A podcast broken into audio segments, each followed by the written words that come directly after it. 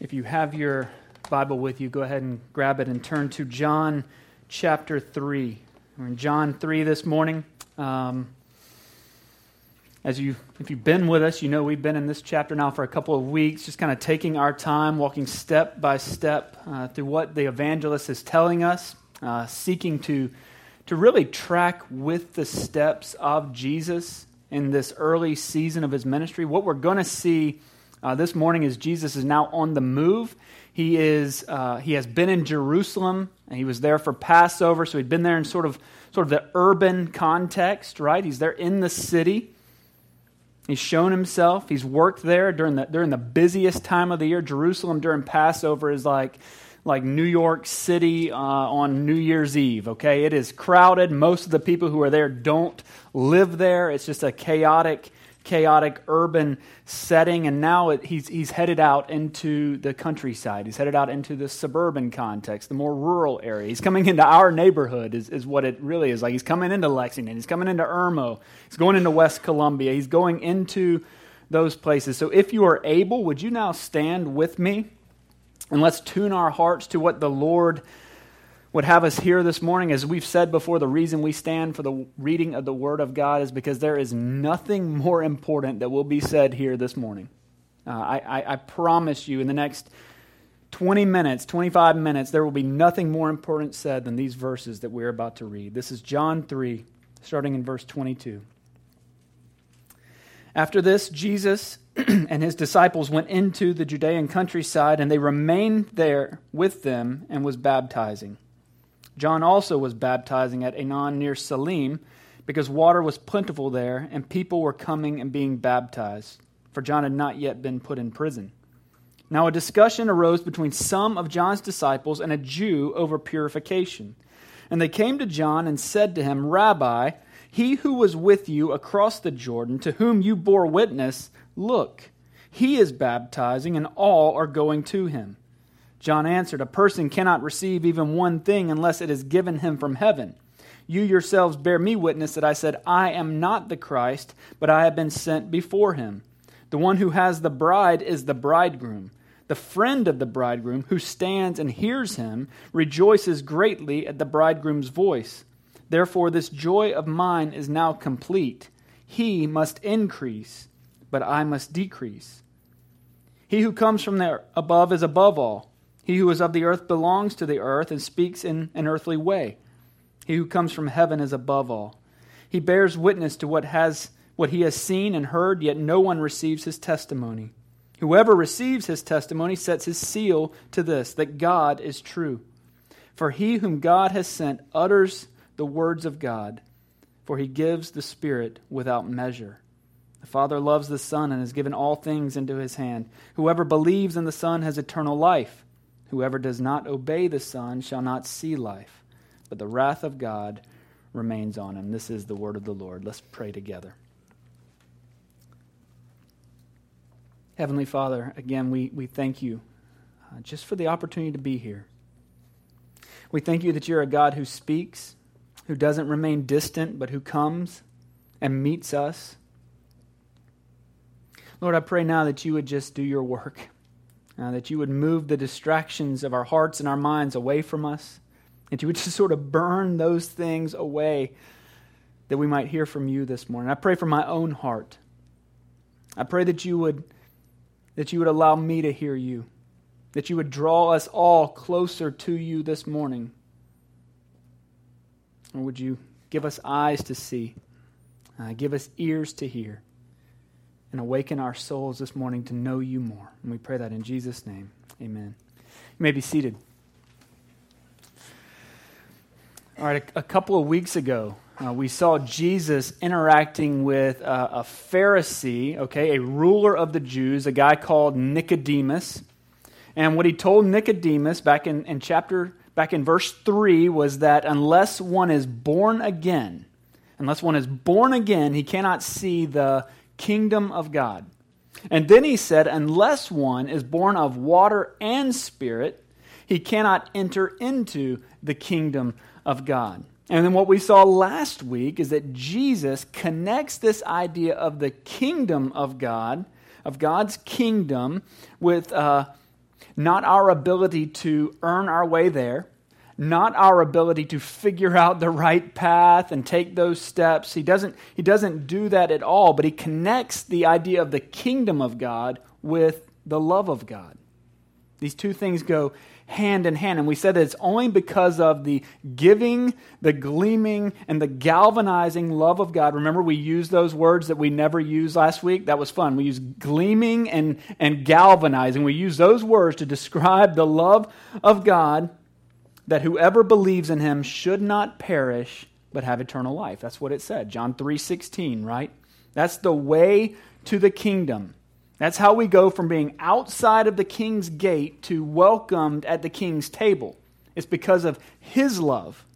Okay? It's not by the work of our hands, not by the wisdom of our minds. It's not because we are so doggone smart. It's not because we are going to be successful and God knows that, so he really wants us on, our, on his team. It has nothing to do with that. It's because he loves us.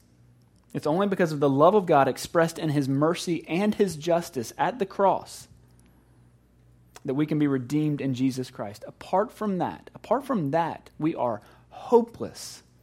Now, in our passage today, we see some of how the kingdom works in this world. We're starting to see how this thing plays out on the ground. We see that, that since we are all citizens of, of the same kingdom, that we're all called to engage together in the ministry of the gospel.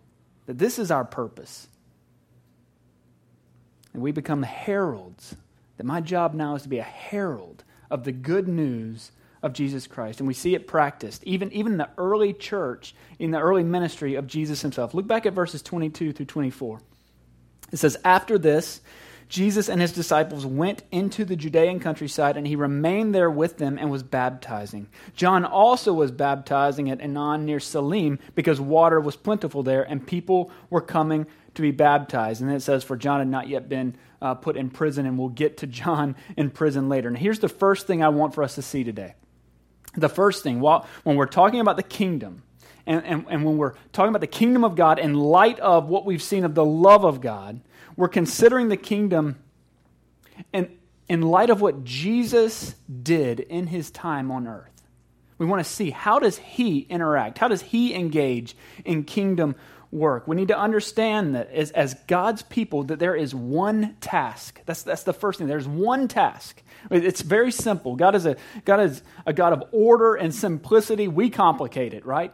We're the ones who mess it up all the time. But there is one task for us. And so, as we serve the King in his kingdom, we serve not as agents of Rivercrest Presbyterian Church, not as agents of the PCA or Young Life or FCA, all of which are good things, but we don't serve as agents of those things. We serve as agents of recon- reconciliation, as citizens of the kingdom. We serve as agents of the gospel. That's it. Period. And we see it on display in this section. There's one task. Look at how it plays out here. We see that there are two camps at work in this first section. The first is Jesus and his disciples, right? We see them there. Uh, they're, they're out in the countryside. They are, they're doing this work. They're baptizing. If you glance down at chapter 4, verse 2, you're going to see that Jesus himself did not baptize, but it was his disciples doing it. So he's there kind of overseeing that ministry. So very early on, Jesus is mobilizing other people to do the ministry of the the gospel. They are, they are baptizing, and that means what we're talking about is a water baptism, right? We, we've had that here in this church. We took water and we, and we baptize folks who have made a profession of faith, and the water points to uh, not our, our need for a physical cleansing, but our need for a spiritual cleansing. That we are dirty. We, we can't forget that. Baptism points to the need of every single man for the need of spiritual cleansing.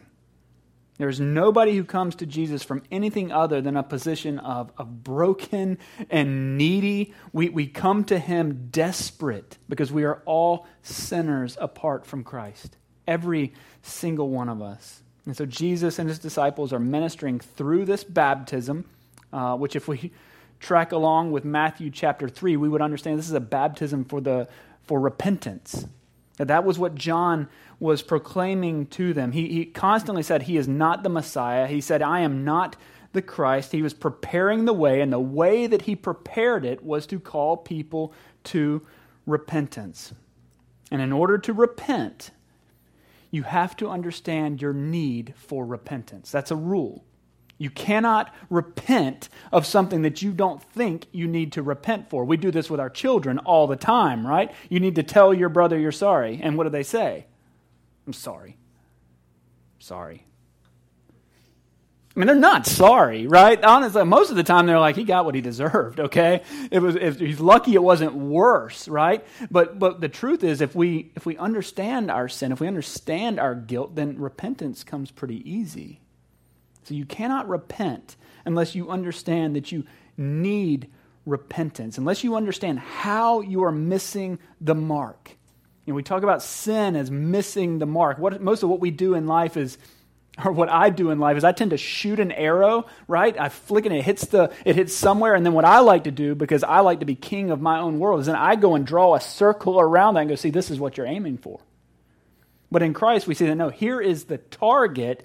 And when we talk about repentance, we're talking about where we miss the marks, it's where my aim is off, where the intentions, the thoughts, the motivations, where those things fall short. That's what repentance looks like. It's understanding that we have missed the mark. And so John comes out of the wilderness. He's a little bit weird and he, and he proclaims, Repent. And why does he do that? You remember? The next word after repent, he says, For the kingdom of God is at hand. And so now John is continuing his same ministry. Even after he has met Jesus, even after he has interacted with him, he's continuing that same ministry. He's just a little farther north, okay? And we should never forget that Jesus and, and John were always contemporaries. Like they were always, there was never a part of John's ministry where Jesus wasn't alive and active. He didn't just come out of nowhere, they, they, they grew up together right? I mean, to take this to the absolute very beginning, the first proclamation that John makes of who Jesus is is when they are still in, in their mama's bellies. I mean, his ministry of preparation began from the womb as he's kicking mama, going, This is the one. This is the one. I, I can tell he's here. This is the one. And Mary's going, I don't know what's happening here, but uh, there's something happening.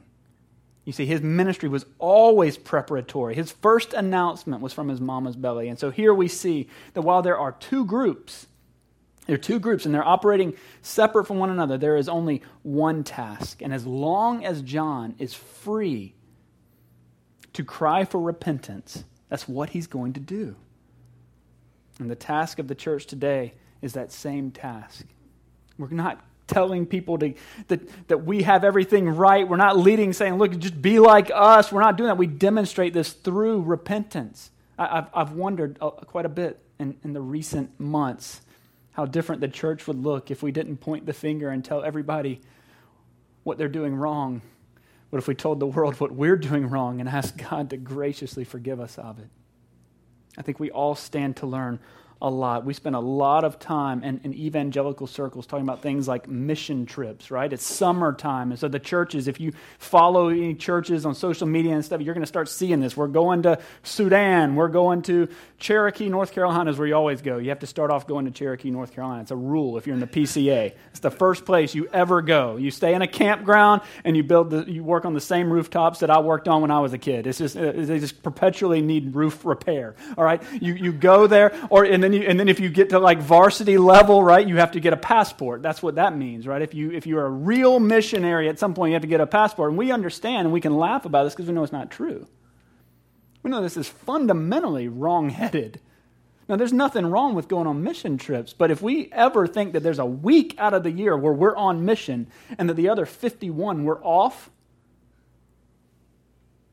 that's not being a citizen of any kingdom. You're never a citizen for one week out of the year.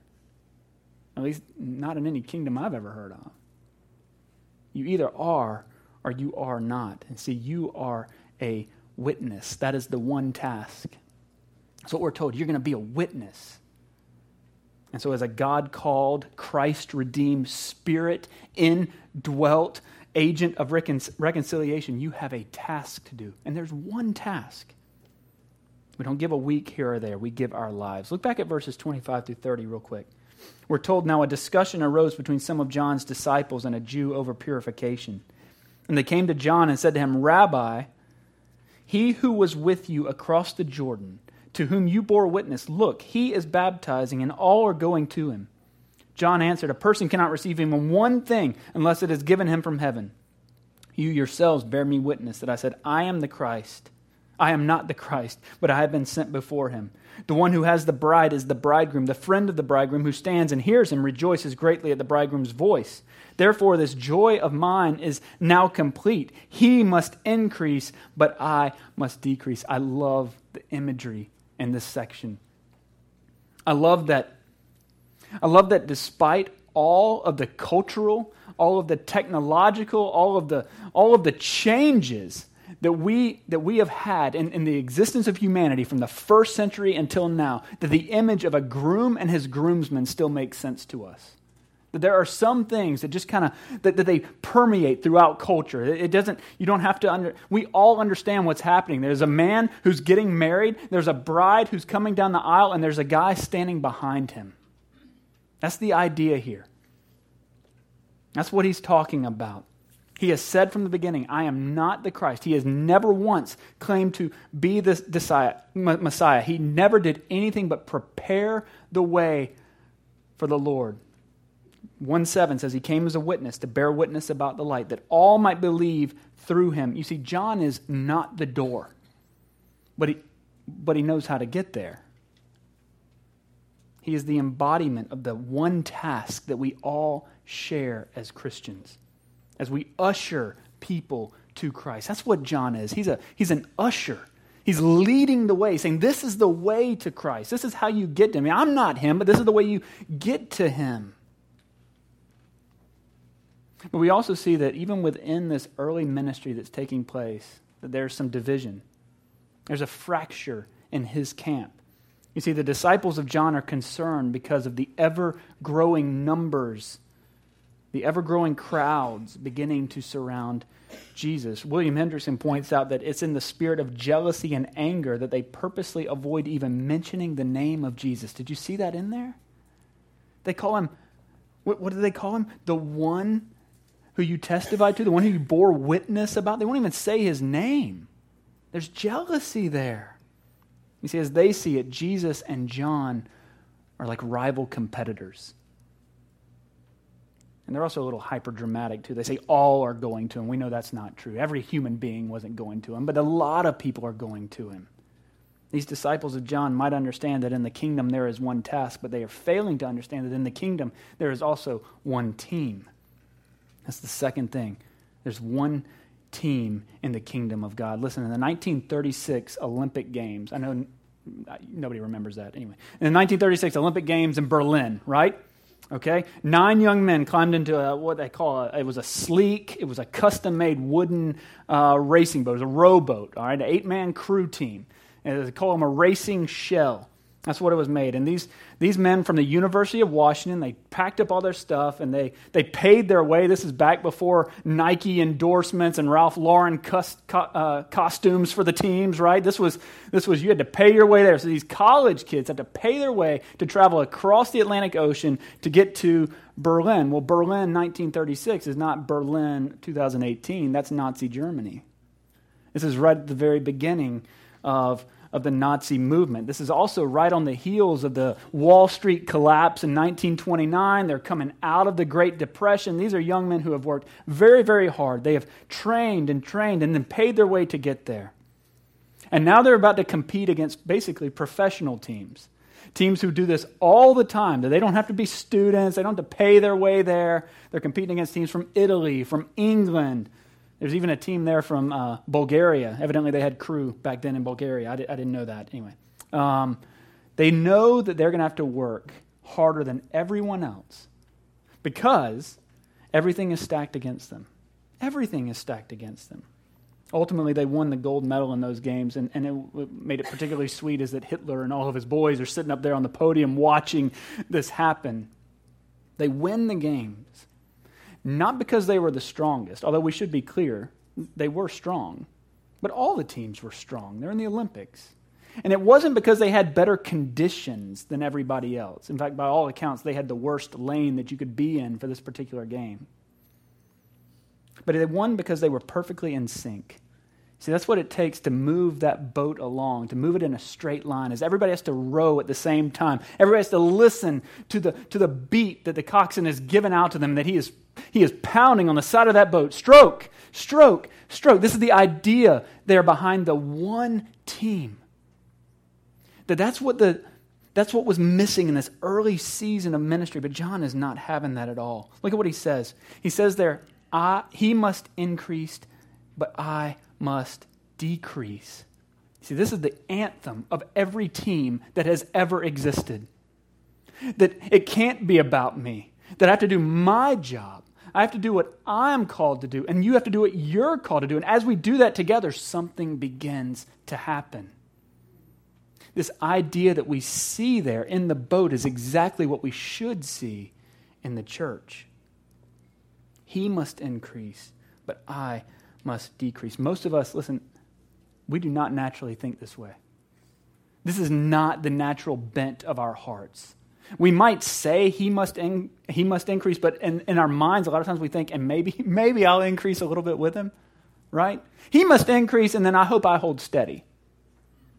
He must increase, and I hope it goes well for me that he's increasing. Maybe I will reap some benefit from his increase, right? Now, we don't say that stuff out loud because that get us in trouble. People look at us weird. They'd be like, I don't know if that's right, man. I'm pretty sure that's not what it says in the Bible. But that's how our hearts work. And if I'm just confessing my heart to you this morning, uh, uh, take it. This is how I typically think. John says, He must increase, but I must decrease. Not I must hold steady. Not must I must remain neutral. Not, mu- not I hope everything goes well for me. I must decrease. He's not interested in maintaining his own crowd.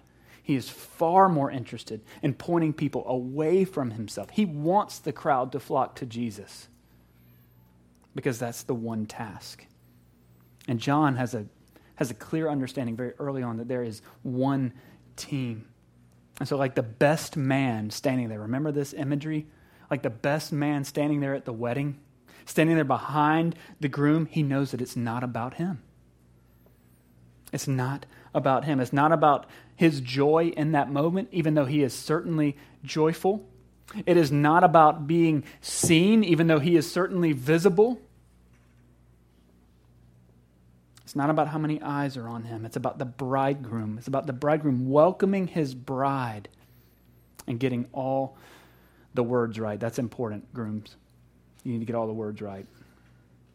That's what we tell our wedding parties every single time. When we do a rehearsal before a wedding, we tell them every single time that you are not here as a decoration. I know you're pretty and you're going to look nice in your dress, but that's not why you're here. All right? You are not a decoration. And you're also not here to be invisible. You were picked here. You were chosen by the bride or by the groom to stand here in this moment, to lead the people in celebration to lead them even in worship. You are here as a member of this wedding party to celebrate the union of the bride and the groom. That's the team that we're on. We're the groomsmen. We're the bridesmaids. We're there actively cheering this thing on. And so, like, just like that best man, that's John's role in the ministry. And that's our role in the kingdom. We are to lead the watching world in the joyful expression of praise at the union of the bridegroom with his bride. Man, that's a high calling. That's not a little thing. We get dressed up fancy for weddings. We rent out places after it and celebrate what's just happened. I wonder why it is that so often we walk out of church, walk out of worship, and the first thing we think about is the grocery list. The first thing we think about is what the next task is that we have to do. Man, we should leave here celebrating. When people see you in a restaurant after worship, you ought to be the happiest sucker in the place. Because you've just witnessed something beautiful. You see, we are one team. And Jesus and his bride become our foremost affection, becomes our motivation in this life celebrating that union. We're one team. He must increase, but I must decrease. And so in the kingdom, we see there's one task, there's one team, and there's also one testimony. We're going to do this one really quick. Look at this. Look back at verse 31. He who comes from above is above all. He who is of the earth belongs to the earth and speaks in an earthly way. He who comes from heaven is above all. He bears witness to what he has seen and heard, yet no one receives his testimony. Whoever receives his testimony sets his seal to this that God is true. For he whom God has sent utters the words of God, for he gives the Spirit without measure. The Father loves the Son and has given all things into his hand. Whoever believes in the Son has eternal life. Whoever does not obey the Son shall not see life, but the wrath of God remains on him. I, am saying that there is one testimony. One testimony. We could also say there's one witness. Uh, in 35, it says, The Father loves the Son and has given all things into his hands. What did he give to him? What did he put in his hands? But all things. Right. All things. You everybody with me? I'm going to say this until you just absolutely. He put all things into his hands. All things. That's not even ambiguous. All things. Right? Everybody? All things. Good? We're good. Okay. That word all, that word all is, is the word panta. Okay? It's used throughout the New Testament. That's a, that's a Greek word, panta. Now, I told you a thousand times I am not a Greek scholar, but I can find a word and figure out where it happens over and over again in, in the New Testament. That word panta is all. The Father loves the Son and has given him all things. He's put all things into his hands. All things. And then it says he's above all, right? He's above all. All things have been given into his hands. It's the same exact word that we see in Matthew chapter 28. The same exact word that we see in Matthew chapter 28, where it told to go to make disciples of all nations. See, there's one testimony. You can contextualize it. You can, you can make it make sense. Well, ultimately, there is one testimony, and it is Jesus Christ. There's a universal nature to this whole thing. Jesus doesn't just have authority over some things, he, he, he has authority over all things. Anything less than that is not enough. And so, what does that mean for us? Well, it means that he can't be sovereign over my days and not sovereign over my nights. He can't be sovereign over my Sundays and not sovereign over my Mondays. It's just not, it doesn't work that way. He's either sovereign or he is not. So he cannot be sovereign over, like, he can't be sovereign over my time and not sovereign over my finances. You see, we tend to play this game. I will give Jesus this, but I'm going to hold this back here because I'm uncomfortable letting go of that. You cannot be sovereign over the job that you have and not over the hobbies that you enjoy. Sometimes it feels like we're like we're set on asking Jesus to be king of our Sundays rather than king of our hearts. But over in John 1 John 5:10 we read, "Whoever believes in the Son of God has the testimony in himself. Whoever does not believe God has made him a liar, because he has not believed the testimony that God has borne concerning his Son." Then he simplifies it for us to the point where it is absolutely impossible to misunderstand. He says this Whoever has the Son has life. Whoever does not have the Son of God does not have life. That is pretty clear, right? Whoever has the Son has life. Whoever does not have the Son of God does not have life. It's about as cut and dry as you can make it. And the point is simple this is our testimony. This is the testimony. This is the witness. If you do not know Jesus, you do not have life. That's it. If you do not know Jesus, you do not have life. That means that if you do not have the Son, you are still dead in your sins and your trespasses. And our one testimony, our one witness is this that God Himself has come to rescue and to renew His creation in and through the work of Jesus Christ on our behalf. He came because we can't do it, He came because I couldn't save myself. Apart from His sacrifice for us, we are hopeless, we are condemned. But the good news is that God shows His love for us, and that while we were still sinners, Christ died for us. He didn't come for that cleaned up version of you. He didn't come for that one that you want us to all believe exists. He came for the one that is as nasty and hidden away as you can make it. He came for that version. It's that for our sake he made him to, who, to be sin who knew no sin, so that in him we might become the righteousness of God. See, those are gospel verses. That's the testimony that we have. That's the gospel. It's the, it's the one task that we have been given as the one team. That's what Paul says in 2 Corinthians 4 5 that what we proclaim is not ourselves, but Jesus Christ as Lord, with ourselves as your servants for Jesus' sake. That's the task. To be a servant of all for the sake of the kingdom. And we are the team. I want to be honest with you. I often wonder why God would put me on this team. I don't know if you wrestle with that. I don't know if you feel inadequate at times. But there have been many seasons in my life where I have doubted or questioned God's wisdom in choosing me? Now, he says, What we proclaim is not ourselves, but Jesus Christ is Lord with ourselves as your servants for Jesus' sake. I know he called me because I can serve. I can serve. And so it said, He must increase, I must decrease. No divisions, no competition with one another. The truth is, we should be each other's biggest encouragers in this life. We should be each other's biggest cheerleaders, standing behind one another and propping one another up because we're all in the same fight. I want to ask this who on the team will you encourage this week? I am not asking you to go to your, uh, for, for the sake of right now, I'm not asking you to go knock on your neighbor's door and tell them that Jesus loves them, okay? If you want to do that, record it, all right? We want to see how that plays out. I'm asking you to encourage one of the people who you would claim as a brother or sister this week. Just one. Just one person. If you want to go crazy, you got six other days than Sunday. Get six people. Who can you encourage this week? Who will you call, text, or tweet this week to encourage them in the task? Who will you reach out to this week? Don't wait. Don't look at somebody else and go, "Yeah, are you going to encourage me before I encourage you?" We do that game too. Well, I would encourage her if she was more encouraging to me.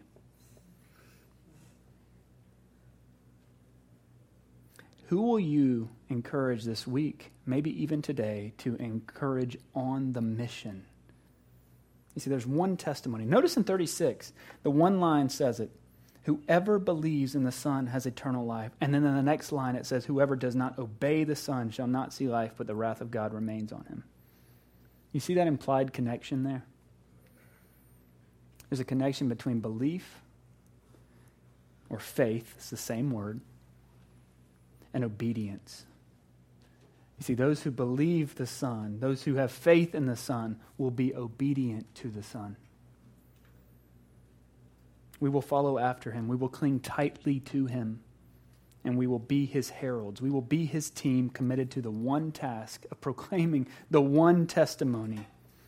And I promise you, the world will hear it. Not because you're loud, because you're honest. Let's pray together.